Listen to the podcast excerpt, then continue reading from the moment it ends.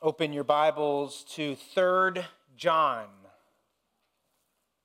Not the Gospel of John, not 1st John, not 2nd John, 3rd John.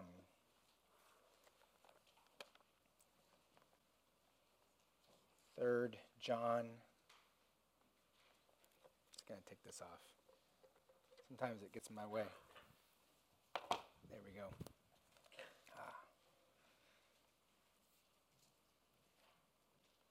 Matthew 20, Mark chapter 10 describe a scene with the disciples traveling with Jesus up the steep road to the city of Jerusalem. And they were on their way to Passover, and Jesus was on his way to the cross. It would have been a, a dusty day in April when they were making their way up with not just the 12 disciples, but they were probably more than that. In fact, one person we know that was with them was John and James' mother, Mrs. Zebedee. Mrs. Zebedee and her sons had a conversation some point along the way, and at some point they decided to talk to Jesus about it. So I want you to imagine this scene. Maybe they're at some oasis on the side of the road, and Jesus is there, and Mrs. Zebedee, John and James' mother, comes, and the Bible describes that she knelt down before Jesus to ask him a petition.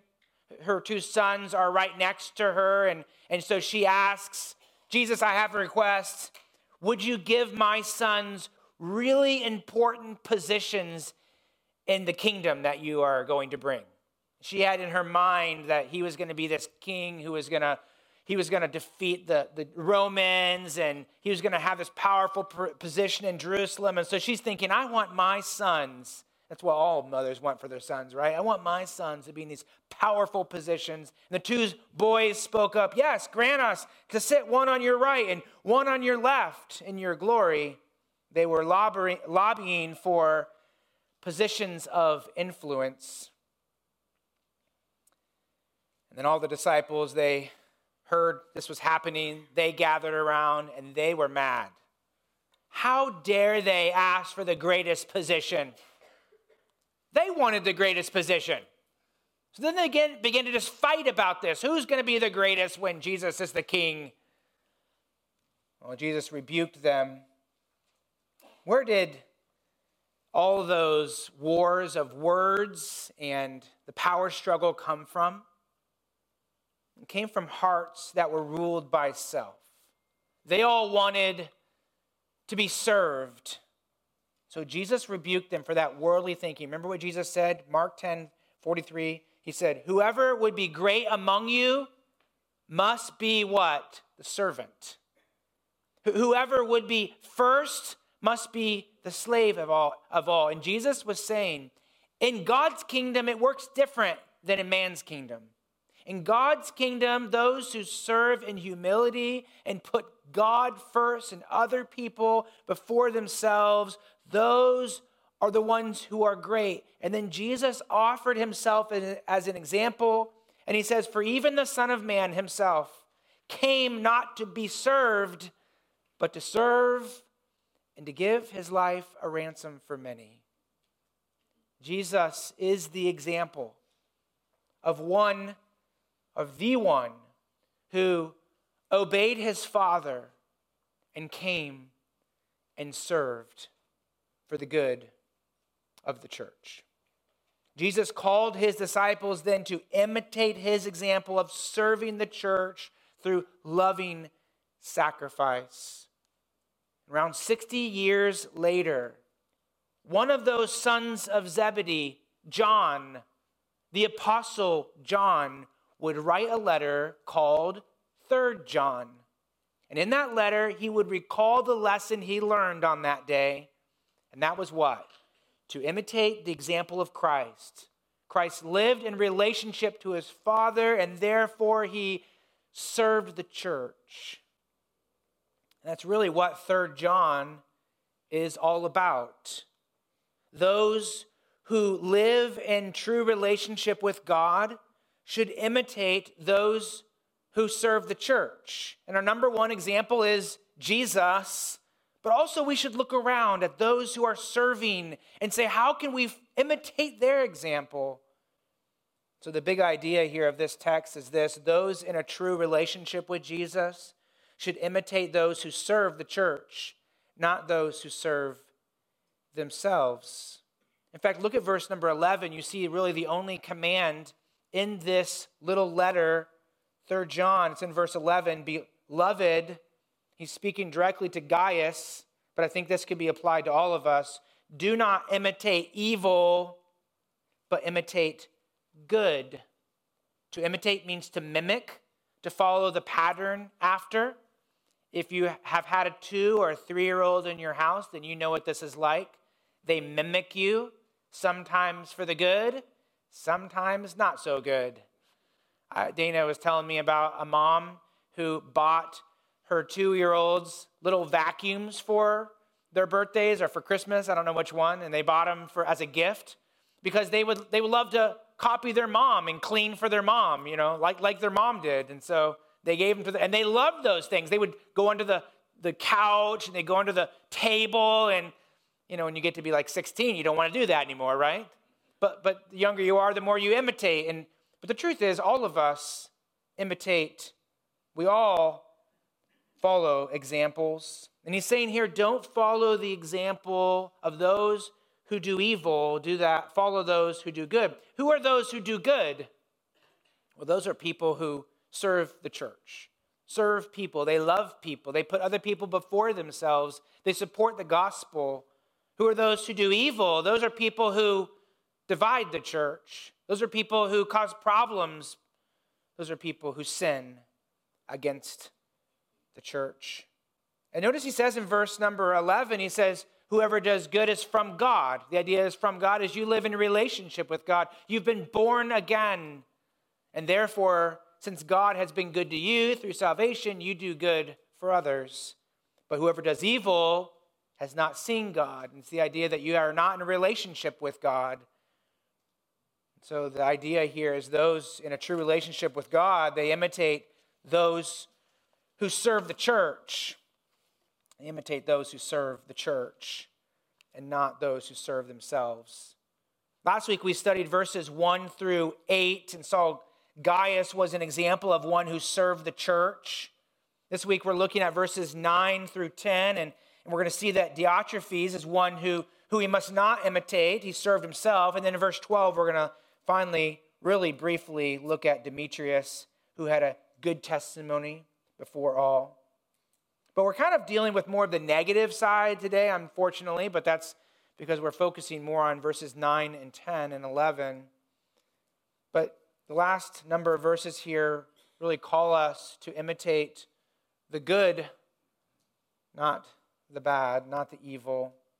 And if we really are in a relationship with God, then we want to look around and say, who are those in the church who are serving the church? And who are those who have, who have served Christ in the church? And how can I follow their example.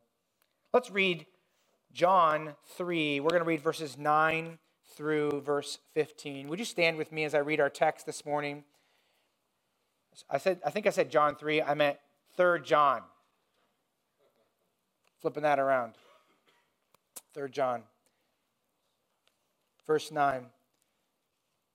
I have written something to the church but Diotrephes, who loves to put himself first, does not acknowledge our authority. So if I come, I will bring up what he is doing, talking wicked nonsense against us. And not content with that, he refuses to welcome the brothers and also stops those who want to and puts them out of the church. Beloved, do not imitate evil, but imitate good. Whoever does good is from God. Whoever does evil is, has not seen God. Demetrius has received a good testimony from everyone and from the truth itself. We also add our testimony, and you know that our testimony is true. I had much to write to you, but I would rather not write with pen and ink. I hope to see you soon, and we will talk face to face.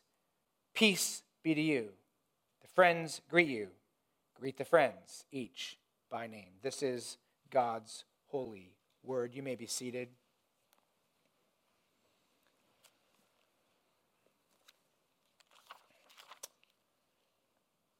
Those who live in relationship with God should not imitate those who serve themselves. First, you should not imitate the heart of one ruled by self. That was Diotrephes. The Apostle John was addressing the problems in a local church through this letter of 3rd John. He wrote Gaius, who was a faithful church member, who was a member of God, and therefore served God's people. And then notice in verse 9, he's writing to a specific church. He says, John wrote, to the church. So this is singular.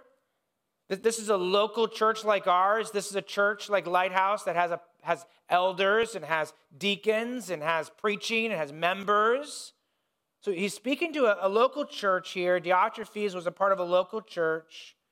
One of the problems in this local church was a person who exerted influence, and he did so to serve himself. His name was Diotrephes. We don't really know much about Diotrephes or what position he had in the church. I don't think he was an elder in the church because I think probably John would have written him and, and uh, the church and asked for him to be removed since he didn't meet the qualifications for an elder. It's most likely that Diotrephes was an influential church member. Some have suggested it was because the church met on his property, or maybe that he gave a lot of financial support, or maybe he was an important person in the community. But either way, it doesn't really matter. John recognized this person was hurting the church.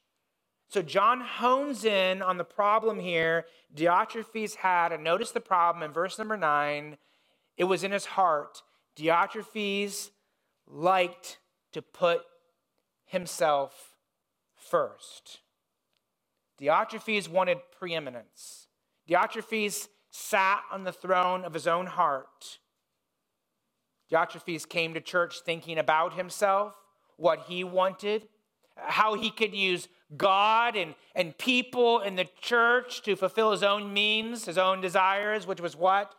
Was to exalt himself. It was as if he took all those things in life, those were ingredients for him to bake a cake to celebrate himself. He used people, he used situations. He even tried to use God. And that, friend, is sin. That is what Jesus came to save you and me from. Jesus came to save you from yourself. So the scripture teaches. First or Second Corinthians 5:15 says Jesus died so that we might no longer live for ourselves, but for him who, for their sake, died and was raised. And what the scripture is saying here is that every sin is a desire to serve me. I read an article on Friday and then watched a little video of an actress. Her name is, I think you say her name like this, Mia Mowry. I think she was on a show called Sister Sister or something like that once. And she, this past week, announced she is divorcing her husband. She has a four year old and 11 year old. She said the reason was this this is her reason because she says, I need self care. I take care of all these kids and my husband. It's exhausting. And she said this I'm quoting, I am now loving on myself. I'm in a relationship with me. That's our world. And friends, can I tell you, that's a lonely, God forsaken world. Jesus came to save her and to save you and I from ourselves. Sin is wanting what I want. It's me being the God of my own heart, my own life. Sin is loving me more than God, more than other people. It was the self first heart that enticed Judas to betray Jesus because he wanted money.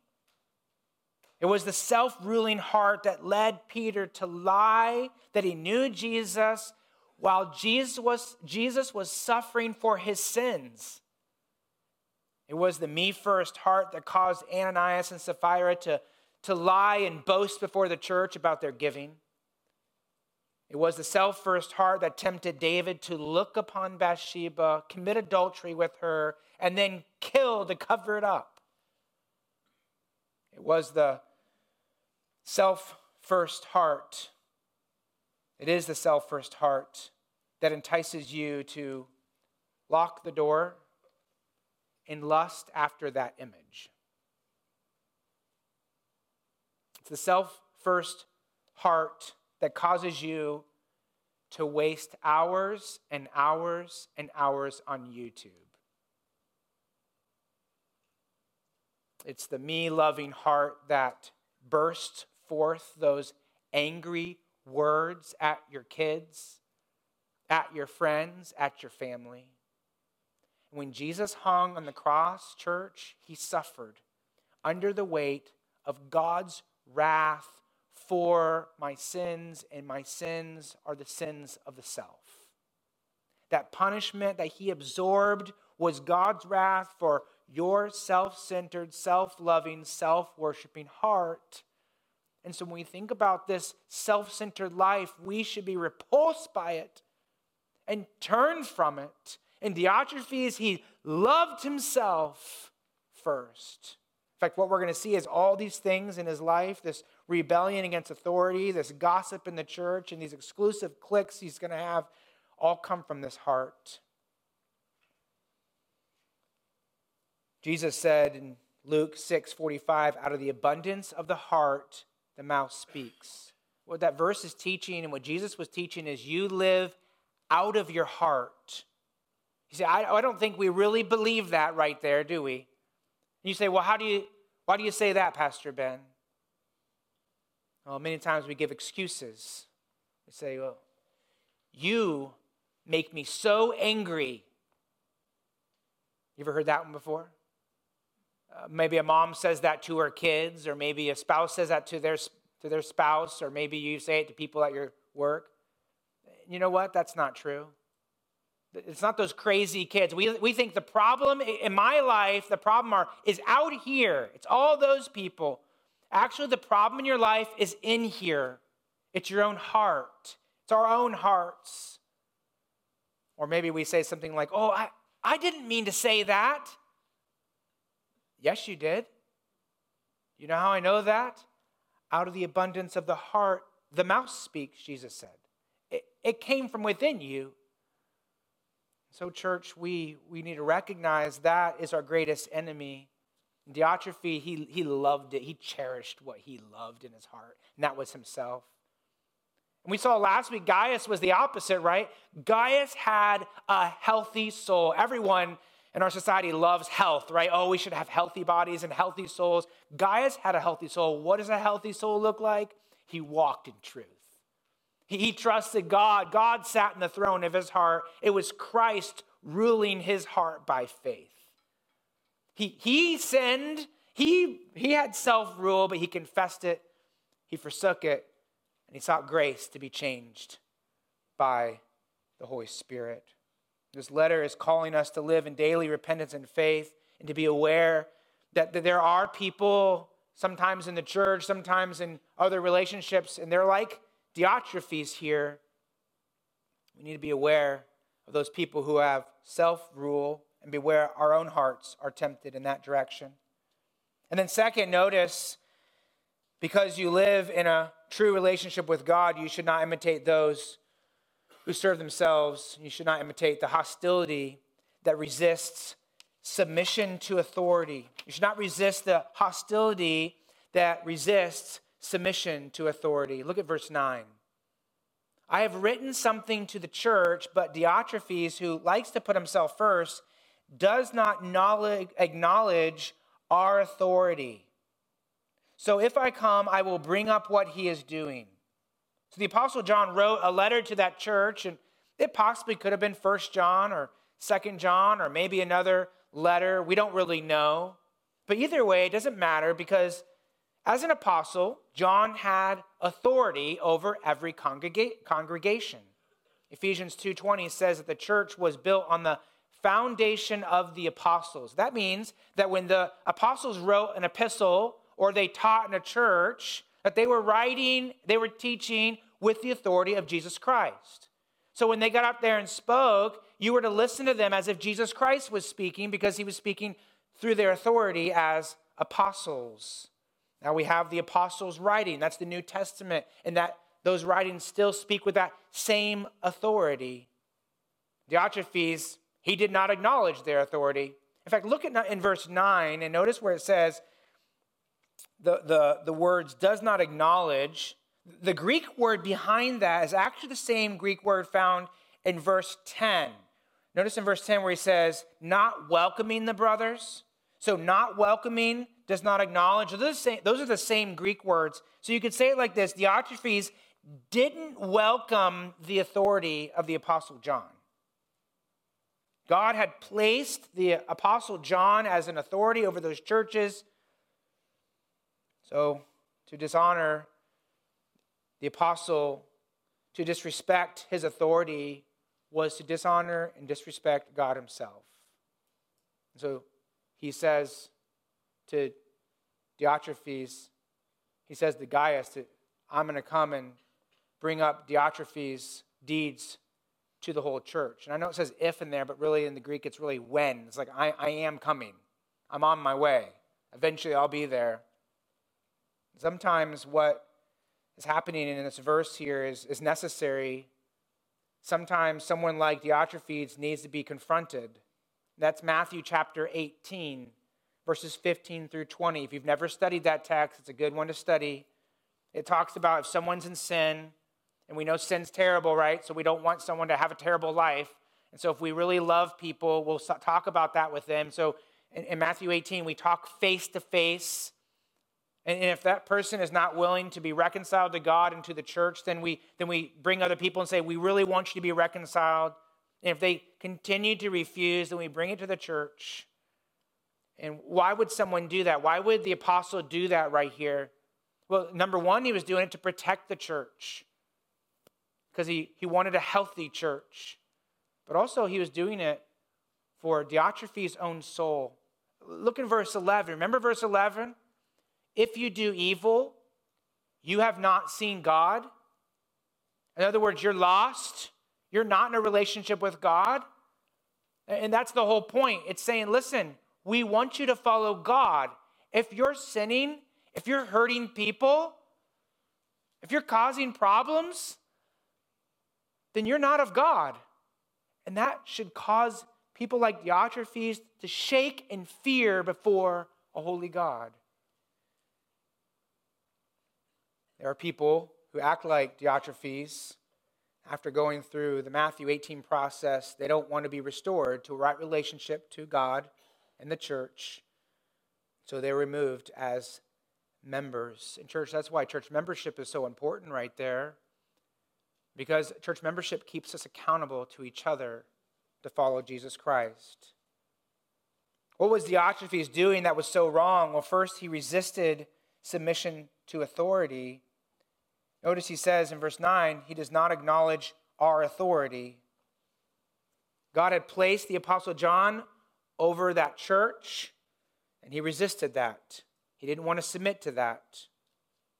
And the truth is, how you respond, listen to this, how you respond to the authorities God has placed in your life really reveals how you respond to God as the authority of your life.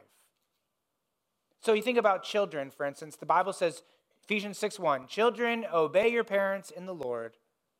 There's no such thing as a child in this room that's in the home that is disobeying their parents and honoring God.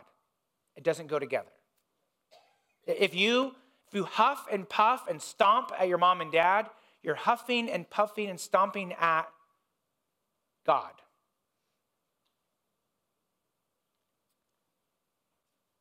There are other institutions that God has placed in our lives that we are to submit ourselves within. Wives, God has called your husband to lead the home. husbands and wives. A husband and wife are equal in value as persons and in their relationship with God. They're 100% equal, but God does give us different roles, and it should complement. A wife, a husband should lead and love his wife. And if you're a wife, don't you want your husband to lead? Don't you want him to love and serve you in the home? If you're a wife, God has called us in Ephesians chapter 5, has called wives to allow their husbands to do that and to do that with respect. They're to do that by putting themselves under the leadership of their husbands. And I know this isn't popular in our day and age. This is not popular, but this is how God designed marriages to work. Marriages that glorify God, marriages that do good for everyone in the home, are marriages that work together they work together with the husband saying, I'm going to serve you and sacrifice my desires for the good of my wife because I love you. And, in a home, a, a wife says, I'm going to respect you. I'm going to honor you. I'm going to look to you. Not that you make every decision, not that every decision's perfect, but I'm going to give you the respect that I know you desire and God would like for me to give to you. And then, church, God has put us all under the spiritual authority of our elders. I am a man under authority.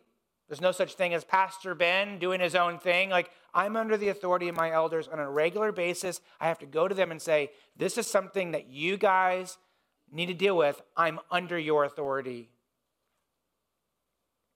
The problem is, our authorities are imperfect, aren't they? Sometimes our authorities sin, sometimes they want us to sin. And the scripture is clear that we should never, ever obey an authority that's, getting, that's trying to get us to sin, that's tempting us to sin, or that's trying to force us to sin. That is not an authority to obey. But just because an authority is imperfect, maybe you're a lot smarter than them, you have a higher intellect than them, does not mean that you can remove yourself from the under the authority that God has placed over you. Think about Jesus. Jesus, here's God in the flesh. And yet he put himself under the authority of sinful parents. God, Jesus Christ, put himself under the authority of those who were imperfect. Ultimately, God is our highest authority. And, and his word is to rule every aspect of our lives. The truth is, how we honor God's word, how we treat God's word, reveals how we honor and treat God. The most important, I really believe this is true, the most important time of your entire week is happening right now because we are listening to God's word. And how a person treats the, the teaching and preaching of God's word, it reveals what they think about God. If, if coming to something like this is a time just to check something off, or it's like a time to daydream or think of some great ideas for work, then it's of no profit to you and also shows really how you view God. 1 Thessalonians 2:13, the Bible says when, when Paul went and preached to them, they listened to the word of God preached, not as if a man was preaching, but of, as if God was preaching. And I don't want you to think I think I'm God at all. What I'm saying is, to the degree that I am accurately declaring what this says, is the degree that you should listen as if God is speaking. And if I'm not doing that, well, first, you should remove me from the church. But secondly, don't listen to that. We are to submit ourselves to the authorities that God has placed over us, His Word, our elders, those in the institutions that God has placed us in. And, church, why did Diotrephes resist submitting to authority? Why did, he, why did he resist submitting to John? Well, authorities were a threat to him, a threat to self rule. I think right there, that's probably many times the reason why people don't want to be church members. They don't want to put themselves under an authority because they don't like being under authority. Who does?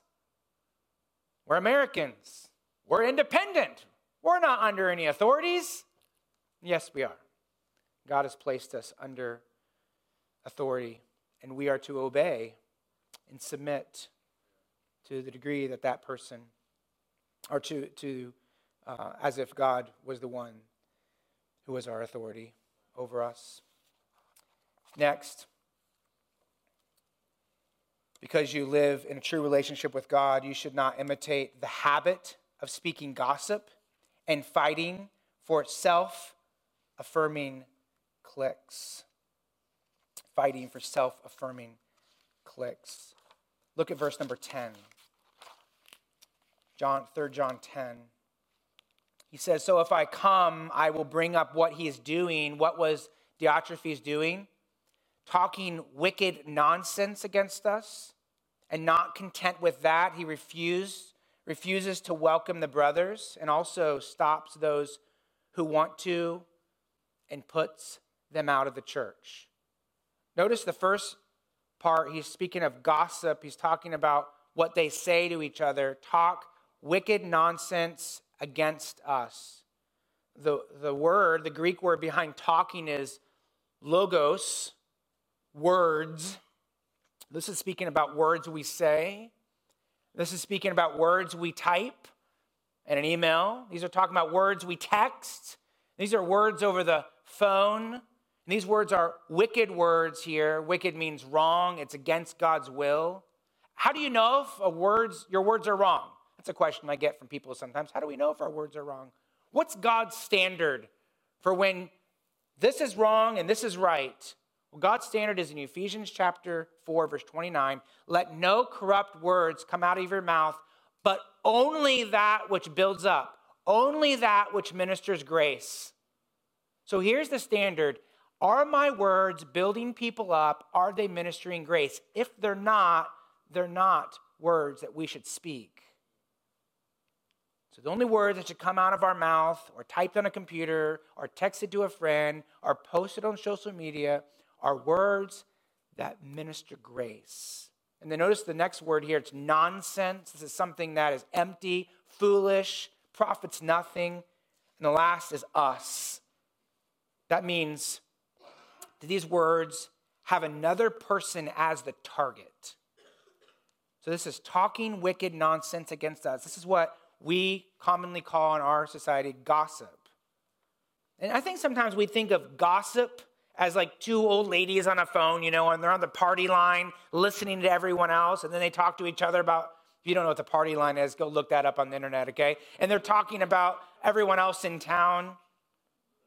But really, this is what gossip is gossip is speaking or listening to corrupt words about another person when you are not a part of the Matthew 18 solution.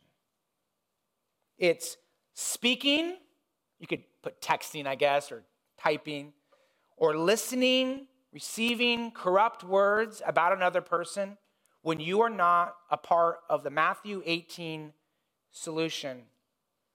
This is how they might say it in Indiana.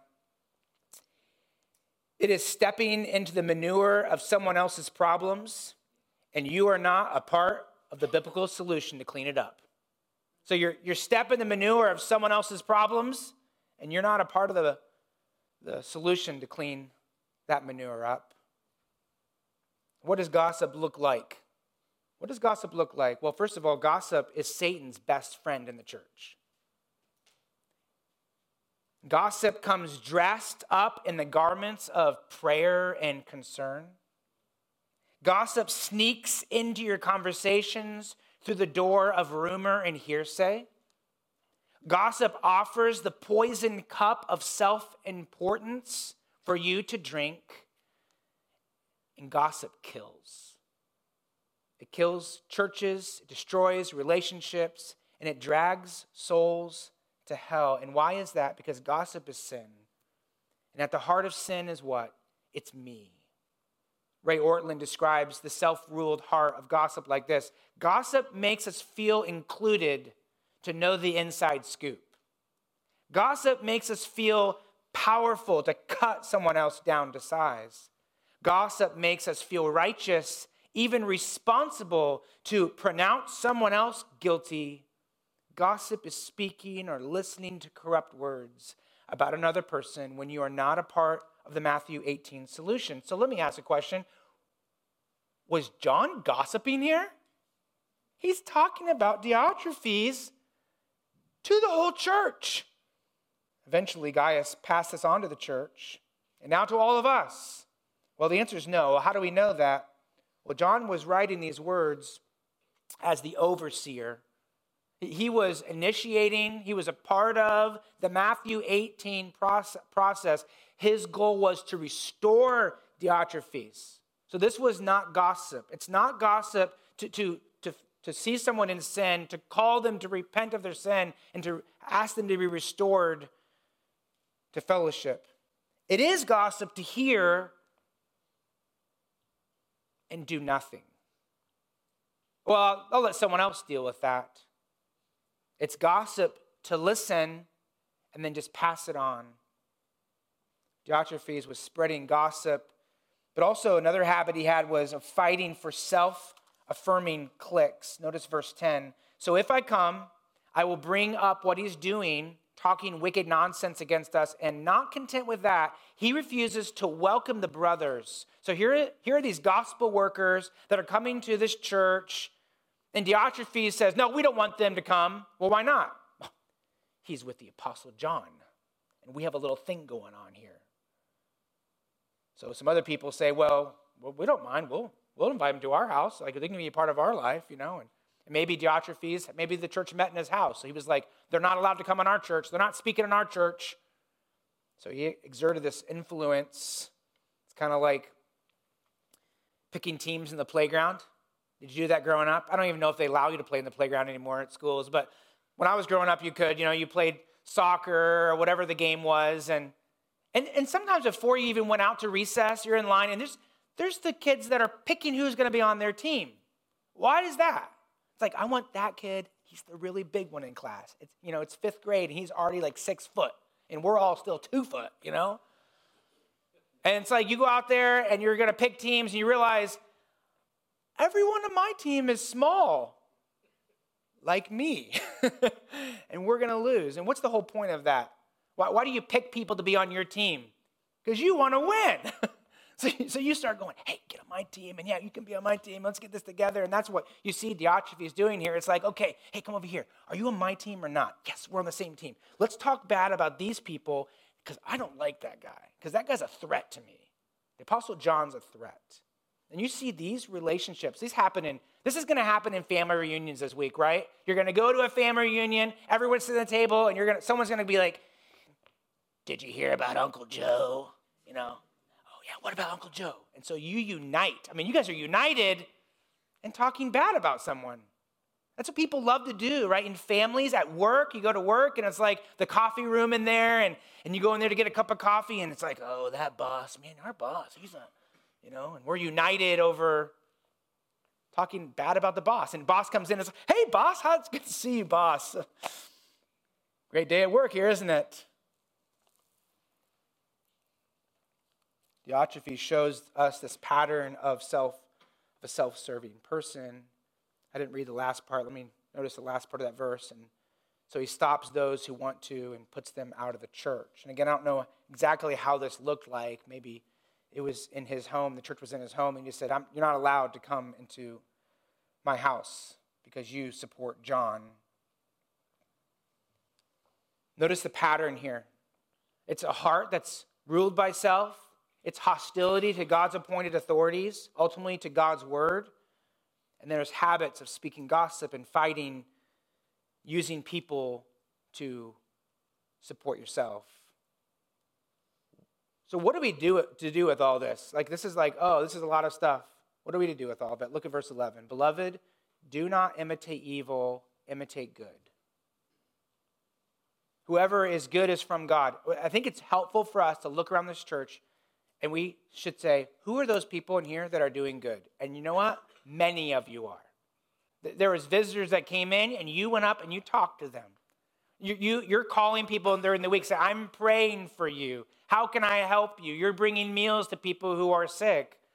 Like you're helping people. You're loving people. And so it's like imitate that. Let's, let's identify those people. Now, it wouldn't be appropriate for me to do that from the pulpit here, but I think it's good for us to think through that. I, I could right now, if I wanted to, list though this person and this person and this person. This is they're serving the church. They love God. Let's imitate those people like Demetrius. Look at verse 12. There you have Demetrius. Demetrius was one of these people. Demetrius, verse 12, has received a good testimony from everyone. Well, who's that? Well, it's probably everyone in the church, maybe everyone in the churches around there, but you have, and, and from the truth, that's the reality of what was happening in his heart. Then we have, and also add our testimony, and you know our testimony is true. Whose testimony was that? It's Apostle John. So notice what's going on there. You got who was the witnesses for the testimony of Demetrius? It was his heart, it was his authority, and it was the church. Isn't that interesting? What, what if we put a chair up here and we were to call those three witnesses about you? First, we have your heart come up. What do you love? What do you really cherish? Who's sitting on the throne of your heart? What would your heart testify about you? Are you trusting God, heart? Are you filled with God's word? Do you love his word? What if we next had your authorities come up here? Children, we had your parents come up here, or whoever the authority is in your life, your boss, or we had the authority, and that authority testified for you. Does this person honor you, authority? Do, do they trust you even if they don't agree with you? Do they give you room to succeed and fail, but still trust you because you're God's appointed leader? Or how about we bring up your family and that your family or your church, your friends testify? How does this person speak about other people? Is this, the, is this person the go to person when there's something floating around? Does this person seek to restore relationships? Are they a Matthew 18? I want people to be restored to Christ. I think all of us would be able to testify we would fall short in many of those accounts, wouldn't we? This is not the there's the good people in the church, there's the bad people in the church. This is all of us are attacked by sin to worship ourselves. And so we confess it. And those whom we're to imitate are those who say, I follow Christ I'm a sinner. I believe Jesus is the only Savior. He's my Lord. I follow Him. I bow before Him. Everything is His. And we seek to be changed by the grace of Jesus Christ. Notice verse 13 as we conclude. I have much to write to you, but I would rather not write with pen or ink. Now, just pause right there. I want to think about this. Why would he rather not write about some other stuff with pen and ink? Well, because he says in the next verse, I hope to see you soon, we will talk face to face. There's some things that are better face to face. Can I just tell you a little rule I have in my life? And this is, will help you. I don't talk about problems, sin problems, and emails or texting. And so if you if you have a problem with someone else or whatever, if you email it to me, we're gonna talk face to face. I just think it's hard to communicate you love someone when you're through a text or an email. I had a counseling situation a number of years ago, and this, this husband would send these long emails to his wife when he had a problem with her. If you love her, just sit down with her and, and work it out. That's what we definitely want to do. We're, I, am in pastoral ministry. I, I want to shepherd you because I love your soul. I don't want to type an email to prove someone's right or someone's wrong. Who really cares? What I really care about is reconciliation with God and with brothers and sisters in Christ. Amen? And so we love each other. We sit down face to face. In verse 15, it says, Peace be to you. Oh, God, please give that in our church. Peace be to you. Let the friends greet you. Greet the friends, each by name. May God's peace be with us as we imitate Christ, our perfect example, and we seek to serve like him. Would you pray with me?